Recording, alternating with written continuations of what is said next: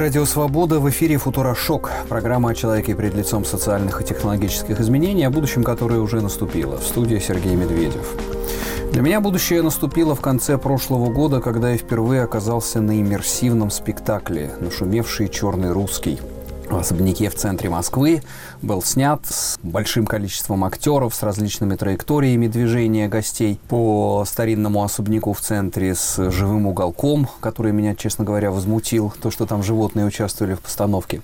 Но в любом случае это было очень новое, живое, интерактивное предприятие, и это мне показалось в каком-то смысле очень хороший повод для того, чтобы поговорить о будущем театра. Для какового разговора мы пригласили нашего гостя, это Марина Давыдова, главный, главный редактор журнала «Театр», основатель фестиваля Нет, куратор Вина Фествохен прошлогодние. А теперь еще, как я понимаю, вы режиссер, продюсер постановки в Берлине.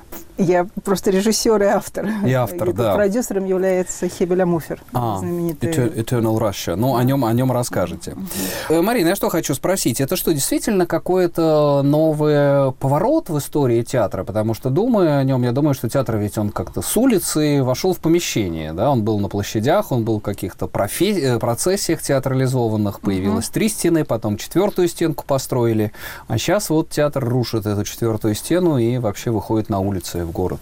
Действительно был процесс вхождения театра в некое замкнутое пространство. Мы вот даже сделали целый номер журнала «Театр», посвятили э, так называемым новым пространствам современного театра. Да, и я там в вступительной статье, собственно, пытаюсь описать процесс э, вот этой герметизации театральной реальности, когда она сначала входит э, в сцену-коробку, э, угу. а потом это, это, это, она еще более герметизируется. Там вот был такой очень важный момент, как, например, Вагнер, это был именно Вагнер, предложил потушить в зале свет – то есть, понимаете, да, долгое время публика видела артистов, артисты видели публику, да. Но ведь это же именно Вагнер, да. который а, хотел о нем говорить, предложил идею Гезамткунстверка, да. да это, это, понимаете, это удивительно, что, с одной стороны, Вагнер как бы вот стремится к, как бы это новая мифология, новый, новый какой-то антологический статус придает искусству, а с другой стороны, он, то, что он делает, это такая и как бы э, сведение театра к некой иллюзорной реальности, которая помещается в какой-то коробочке такой, да, да, а, вот, и та четвертая стена, которая выстраивает уже в в художественно общедоступном театре, Московском художественном театре э, Станиславский, да и очень Немирович тоже. Вот идея четвертой стены – это тоже идея такого герметического, иллюзорного пространства, в котором ходят коробочки, в котором э, воздаются некие фрагменты жизни, э, да, в которые ходят люди, как бы они делают вид, что мы тут в зале не существуем, э, и мы делаем вид, что мы как бы для них не существуем. Э, вот. И там как бы вот течет как по своим законам какая-то жизнь.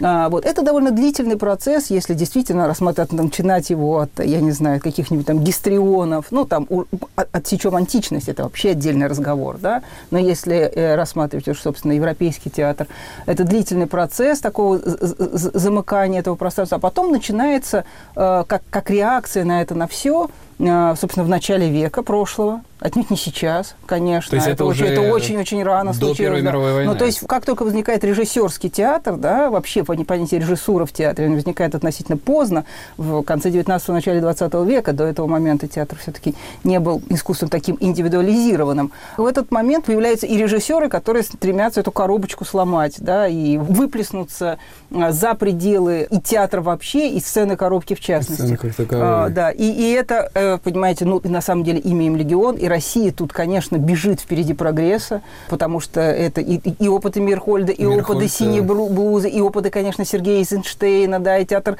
в цирке, театр на заводе, фексы, ну, ВОЗ и маленькая тележка этого всего. Ну, или даже 60-е взять, Таганку, конечно, Любимовская. Да нет, ну, как, Таганка, это, понимаете, по сравнению с тем, что в 60-е годы вообще происходило в мире, по сравнению с каким-нибудь там а, танцевальным американским авангардом, там, Тришей Браун, который танцует на крышах домов, на крышах домов, понимаете, э, с э, Living Theater, которое просто это вообще все на площадях происходит и так далее.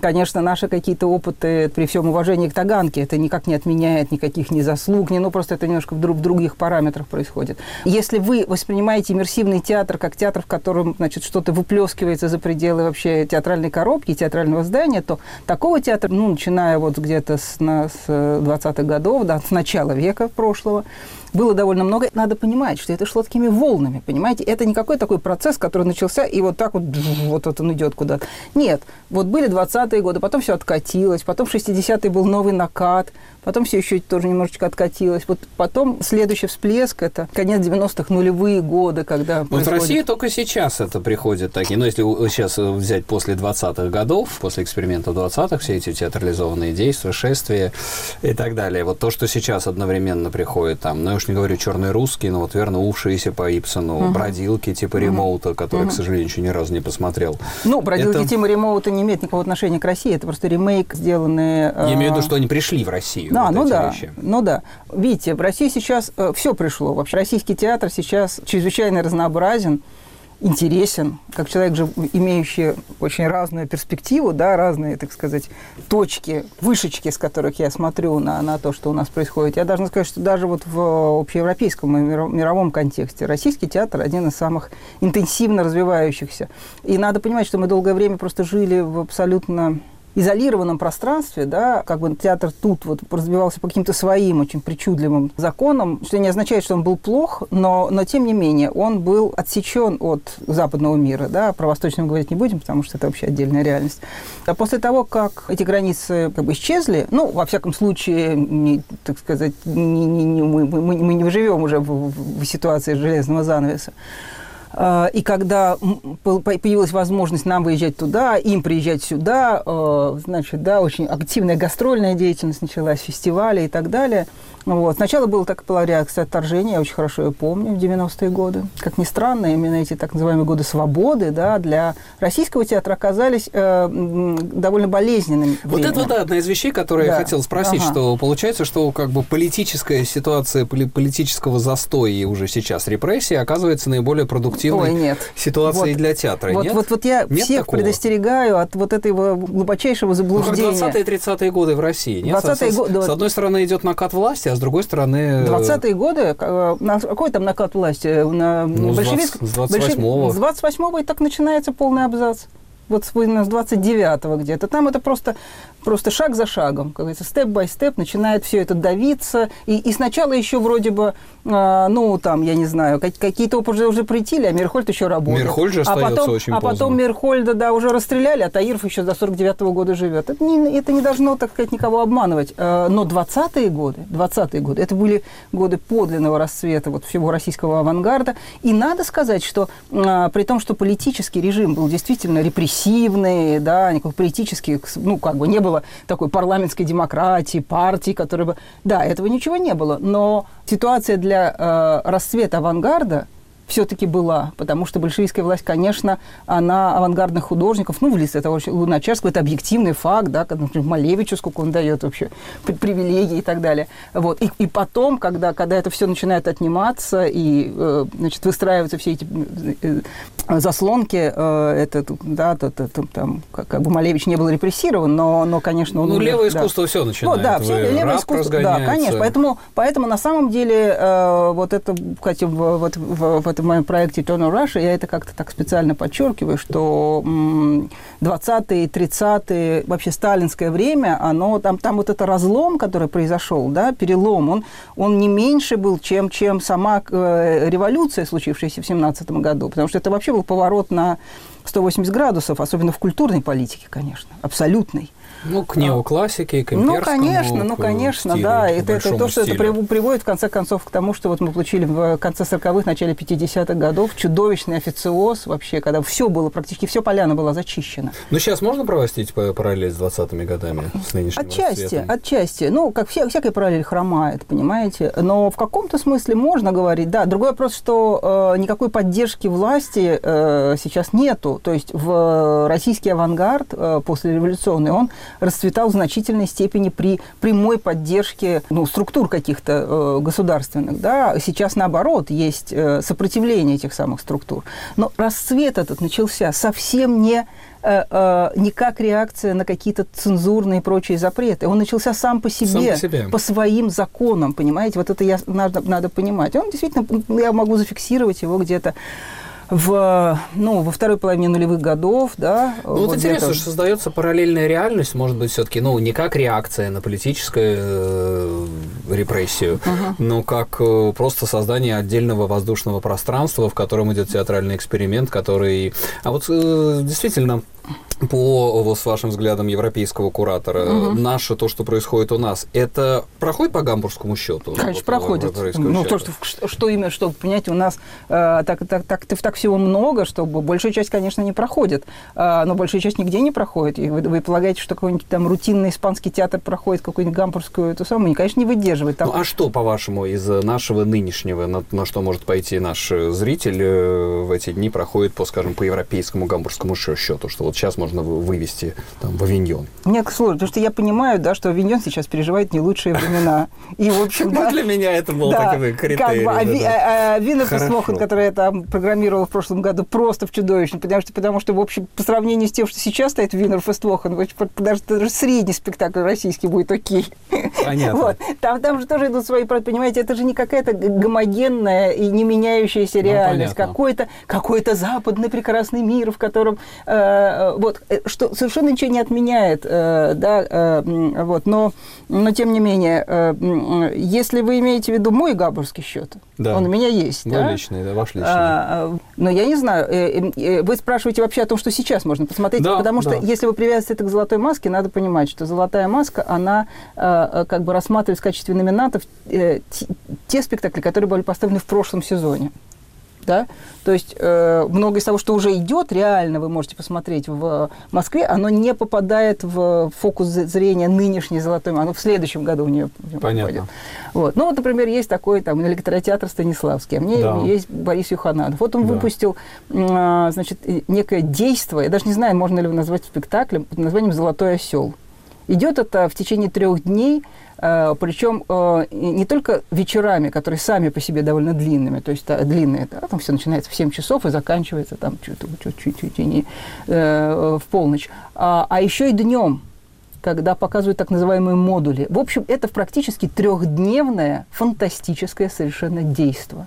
Ну, как вот. у Вагнера в Байройте практически. Да. А, туда можно... Отпуск это, надо это, брать. Это, это, это можно смотреть целиком. Я вот недавно потратила буквально три дня собственной жизни, что для меня было, в общем, непросто, учитывая, да, как бы количество ну, какой-то работы и так далее. А, вот. а можно смотреть частями, можно прийти только посмотреть там во второй день что-то. Тут это, это, это, это что? Это классическая постановка? Какое? Это, это, это, что это, такое ну, классическая это по, по, по Апулею? Это, Апулей. Это, это, это, это текст Апулея, который, в который, конечно, вторгается масса друг, других текстов и, и множество. Там очень много импровизации, какой-то от себя там чего только нет, в общем-то. Но некая основа, тем, вокруг чего вертится все, все, все, все, что происходит, там происходит там очень много всего, повторяю.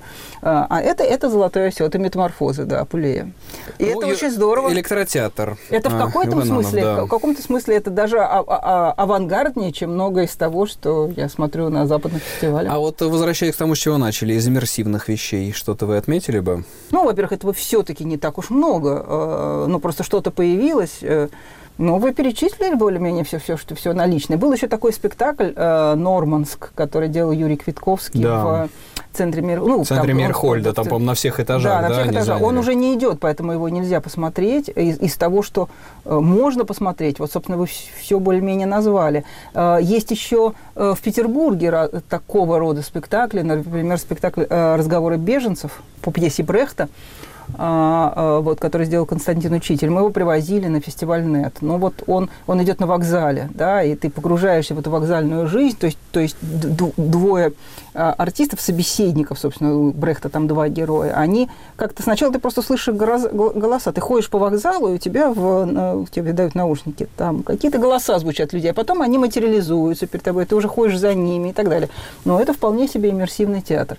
А что-то осталось из того, что шло последние годы, вот, эм, скажем, твоя игра на цветном? Это уже все прошло? А, по-моему, это надо спросить у продюсера Федора Елютина, который, кстати, одновременно сделал и ремейк Remote э, Moscow. Да? Надо понимать, что это, это знаменитый театр... Remote это, так сказать, может быть, не все наши слушатели знают, mm-hmm. это просто выдаются наушники группе людей, они, и их ведут они по городу.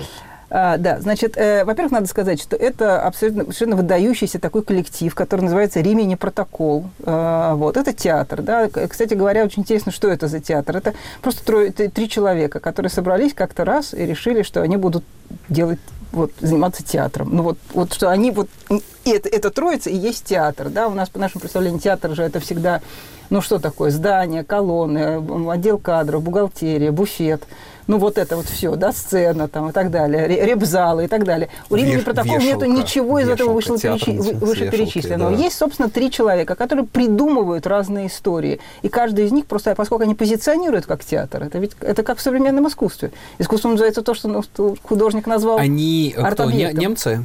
Они швейцарцы, швейцарцы. Швейцарцы. Но они сейчас в основном, э, как и многие современные, так сказать, театральные художники, режиссеры, они на территории Германии многое делают, да, но, но вот так вот по происхождению они швейцарцы, немецкоязычные. А, вот самый фантастический из них Штефан Кеги, который просто самый гениальный. То есть иногда они ставят что-то, э, придумывают и делают что-то втроем, иногда вдвоем, иногда по одному. Это зависит, да, от Но всегда есть вот этот вот бренд Ремени Протокол.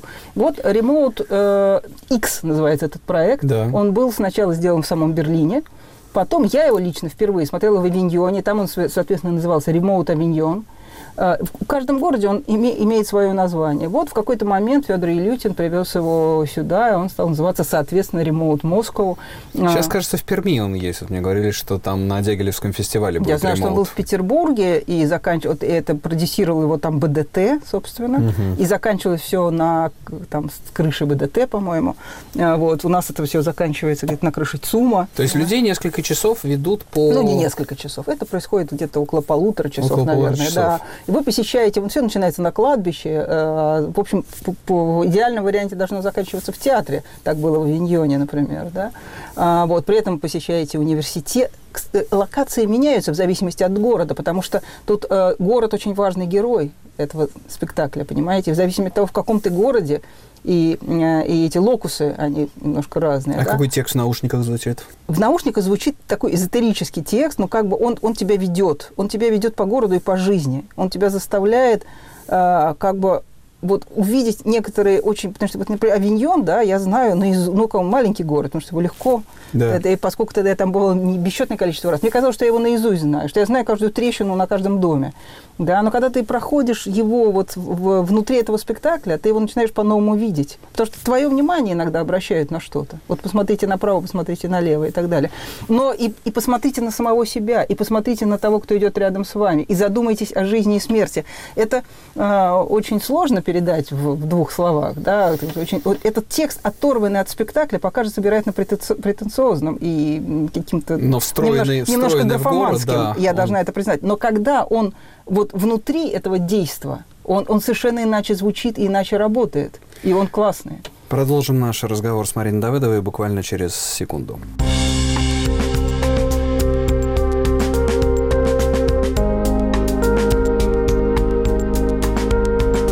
«Футурошок» на волнах Радио Свобода в студии Сергей Медведев, а в гостях у нас Марина Давыдова, главный редактор журнала «Театр», основатель фестиваля «Нет», куратор Винофест Вохен и автор спектакля «Eternal Russia» в Берлине – да. поставленного в Берлине. И говорим мы с ней о будущем театра, и в частности об иммерсивном театре, театре, который преодолел пространство сцены, который вышел в, в здание, в город, в большие широкие пространства. А, Марина, расскажите о вашем спектакле, потому mm-hmm. что это же тоже, как я понимаю, да. иммерсивная история. Ну, я ее для как-то, я не знаю, понимаете, вот последнее, что должен думать э, человек, который что-то сочиняет, это как бы я что такое делаю? Иммерсивный, думаю, делаю иммерсивный театр.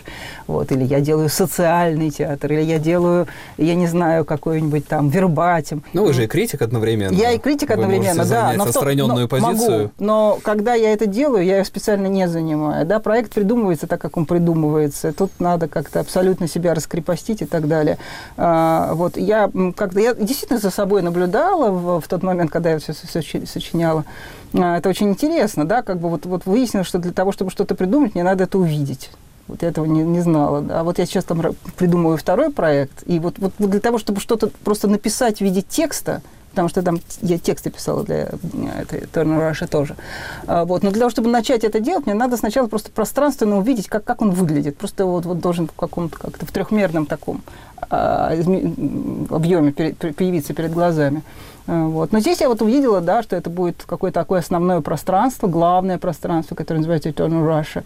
И в него ведут четыре двери, и мы входим через какую-то одну, а потом э, через другие двери мы выходим в пространство утопии. То есть всего там четыре пространства задействованы. Какие?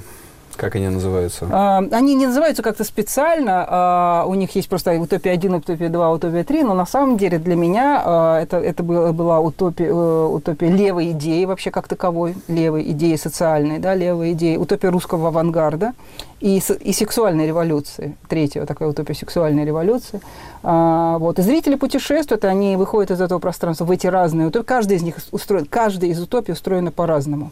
Вот. Когда они возвращаются в э, основное пространство Turner Rush, они видят, что оно, по сравнению с тем, как, каким оно было первый раз, оно очень изменилось. И оно не изменилось. Это абсолютно фантомное такое пространство-оборотень, которое меняется и не меняется – это да? путешествие по культурным текстам, как бы по текстам русской культуры? А, нет, это путешествие по моим текстам. Но которые репрезентируют... Но, э, ну, ну, отчасти. Они репрезентируют э, вот самые... То есть, нет, я имею в виду такие метатексты, как, не знаю, там, э, текст, левый текст, там, как петербургский текст и так далее. А, они репрезентируют какой-то утопический способ мышления, да. То есть у меня есть, естественно, как, как у критика, да, какой-то, какой-то, какие-то идеи по поводу истории, ну, как, какие-то соображения по, по этому поводу. Но это же, это же и, только идея, как их притворить в художественное что-то, да? У меня было болтянто, что мне нужно совершить какой-то акт отчуждения их от себя самой. Это Поэтому сюжетная история? В банальном смысле не сюжетная, то есть там нету какого-то нарратива, да, а, но, но там есть некая драматургия очень, очень конкретная. То есть он драматургически неким образом выстроена, конечно, да. А существует ли вообще сегодня некий русский театр как целостное явление? Или это просто различные слепки мировой театральной культуры, какие-то собственные ну, отдельные озарения? Или есть некая школа, как, Я скажем, думаю, раньше а что, такое, говорить? что такое норвежский театр, а что такое французский театр? Вот понимаете, да, ну вот... Вообще Норвег... этого нету больше? Нет, ну посмотрите, э, что такое норвежский театр действительно науке неизвестно, что такое французский театр более-менее понятно, да, такая рецитация. Но вот это ровно то, что самое неинтересное во французском театре. Это то, что ассоциируется с нашим представлением о том, что, то, что такое французский театр, или то, что ассоциируется с нашим представлением о том, что такое английский театр, это самое неинтересное в современном театре. То есть это как раз точно не попадет ни на какие важные фестивали, да, это, скорее всего, не будет э, гастролировать, это будет на стационаре как-то существовать. А вот то, что э, как бы выходит в верховье э, какой-то театральной культуры, оно, как правило, наднационально, оно космополитично, по определению. Да, все эти художники, от Кейти Митчелл до, до Римени Протокола, от э, Марталер до, до Костелучи, от Анхелики Лидл до, до, я не знаю, там, Кристиана Люпа, они, они все, в общем, космополиты, конечно. А, и, и в этом смысле как раз интересный э, российский театр, он, а, он, не, он, он не российский, да, в каком-то смысле, понимаете. И в то же время он, ну, то есть, а, понимаете, э, Костелучи не равен среднестатистическому итальянскому спектаклю, который будет довольно скучным, и, ну, это будет такая клоунада в духе стрейлера такая, да, вот такая уже совсем набившая оскомину. Вот. Но, тем не менее, глядя на этого абсолютного космополита, я всегда пойму, как он взаимодействует, например, с, ну, с, со всем наследием эпохи Возрождения. Оно, то есть оно у него в крови, да? Так и, и российские художники, при всем, при том, что какой-нибудь там, я не знаю, ну, ну, Юхананов, Богомолов, Серебренников, они, Серебренников, там, Митя Черняков, они совершенно на, на, наднациональны. А тем не менее, есть какие-то вещи, которые в них Э, да, выдают. На уровне текстов, которыми они занимаются, или на уровне режиссерских ходов, на уровне... Нет, на уровне культурных ассоциаций, культурного mm. пространства, а. в котором они существуют. Понимаете, это, это, это, это, это то, чем вот я всегда объясняю, что... Метафора, которую они Ну, используют. конечно, что, что для меня проблема вот иммиграции, да, состоит не в том, что я там не смогу выучить, ну, как бы я говорю на языке и так далее, а в том, что если я захочу э, какую-то считалочку рассказать вот, вот своему собеседнику, да, или да. он мне, я, то есть он мне может рассказывать эту, эту считалочку, ну, и да, я пойму см- детские, смысл, да. смысл этого, но я не пойму того комплекса ассоциаций, который у него встает за этим, да, а, а у меня не встает, да, и, и, и когда мы там с, Лев, с, с Львом Рубинштейном как-то беседовали, и он там, мы ну, перечисляли какие-то фразы, которые мы слышали в школе, потому что у нас большая разница в возрасте, вот, а, а если все с балкона будут прыгать, ты тоже будешь, не вижу леса рук, там, и вот, и это все, и, и мы, мы просто чувствовали, как, как мы абсолютную родственность, причем в разных городах жили, в разное время и так далее. Но, но, но есть то, что вот делает и его, и меня русскими людьми. Да, это не, не ethnicity. Это, Насто, это, настоящий русский мир. Это да, другое. Тот, который... Это русский мир, да. Контекст. От него да, не, не убежишь. Контекст, вот да. это правда. От него не убежишь. Никакая иммиграция тебе не позволит от него убежать. И они в своих даже в международных постановках, конечно, конечно. тот же Черняков, Посмотри, живут да, в русском что контексте. Вы, ну, одна из самых великих э, значит, постановок Чернякова, да, сказать, ну, ранее практически первое сказание о граде Китеже, это же все происходит на шести сотках понимаете, в домике настоящем на шести сотках. И, и, и, конечно, иностранцы, которые это смотрят, они считывают много всего-то, но чего-то они не считывают. И чего-то поймет только человек, который жил в одной стране с, с э, Митей. Ну вот-вот, да. Наверное, на последний вопрос остается время. Сейчас закончилась «Золотая маска» последняя. Угу. Что из того, что идет из нынешней «Золотой маски», можете вы рекомендовать? Слушайте, вы понимаете, что вокруг «Золотой маски», да, в этом году как бы то там происходила какая-то очень странная свистопляска э, со стороны Минкульта и так далее. При том, что все равно эта театральная премия остается самой главной театральной премией страны. Э, да, это вот не, это, это, это изменить не удалось, но объективно говоря, главные, так сказать, э, хедлайнеры, ньюсмейкеры, какие-то дурацкие слова иностранные, но вот, вот персонажи, скажем так, театральной жизни были ведь заранее выведены за скобки, да, там Богомолов и Серебренников, тот же Юхана, как бы их нету там, их нету. Там есть, тем не менее, какие-то интересные вещи. Ну, приезжал спектакль э, Андрея Желдока, поставленный им в Александринском театре, это было очень здорово. Э, приезжали какие-то любопытные спектакли, прекрасный спектакль «Три сестры» Тимофея Кулябина, который, я надеюсь, получит свою золотую маску, потому что это выдающее совершенно произведение. Если уж он не получит, я не знаю, там, значит, как кому же еще ее давать. Э, кстати говоря, я пригласила его вот на Виннерфестохен в 2016 году, это он там, в общем, триумфально прошел. То есть какие-то интересные вещи, конечно, были, да, на этом фестивале, но если иметь в виду, скажем, московских игроков, да, то есть вот, вот то, что я, я бы порекомендовала вам, ну, например, там спектакль «Кому на Руси жить хорошо», это, отличный спектакль Гоголь-центра. Но он, он не, не был в номинациях, он не участвовал в «Золотой маске», как и весь Гоголь-центр, который с самого начала сказал, что мы вот во всем этом участвовать не будем а вообще в этом году. Посмотрим, что случится в следующем, потому что это зависит от, от давления, так сказать, власти придержащей. Поэтому лучше не спрашивать про золотую маску в данном случае. Да, если вы хотите рекомендации про то, что посмотреть в Москве, то это отдельная тема. А что посмотреть на золотой маске, просто уже поздно говорить, потому уже что те при, приезжавшие спектакли, которые... Это прошлогодние. Да, они, они уже все, вот, они уже все уехали. Те, кто не видел там Снегурочку из Новосибирска или Трех сестер из того же Новосибирска, я как бы, да, можно посочувствовать. Это было здорово. Ну что ж, сочувствуем тем, кто не видел трех э, сестер и Снегурочку. И с благодарностью Марине Давыдовой mm-hmm. закончим этот эфир. А, немножко поговорили о будущем театре, о современном состоянии российского театра, но и о том, как театр преодолевает границы, а, границы своего как бы модернистского, а, ну не модернистского, а современного жанра, да, когда он вошел в коробку, вышел из коробки со взглядом в будущее из нашего Футурошока. Благодарим наших слушателей. Это была программа Футурошок. Меня зовут Сергей Медведев. Слушайте Радио Свобода.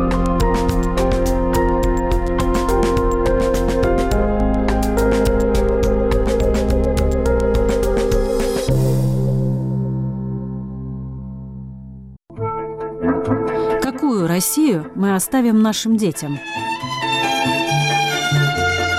Детям, вы знаете, хотелось бы, конечно, чтобы они были здоровы, и полная нация была полная здоровая. Вот и все.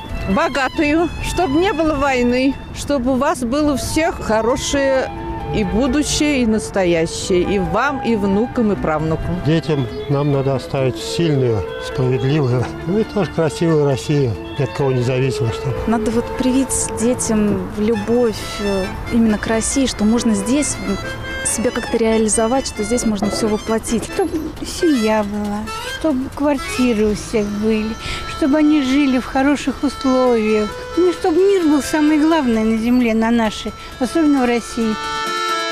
Радио «Свобода». Глушить уже поздно.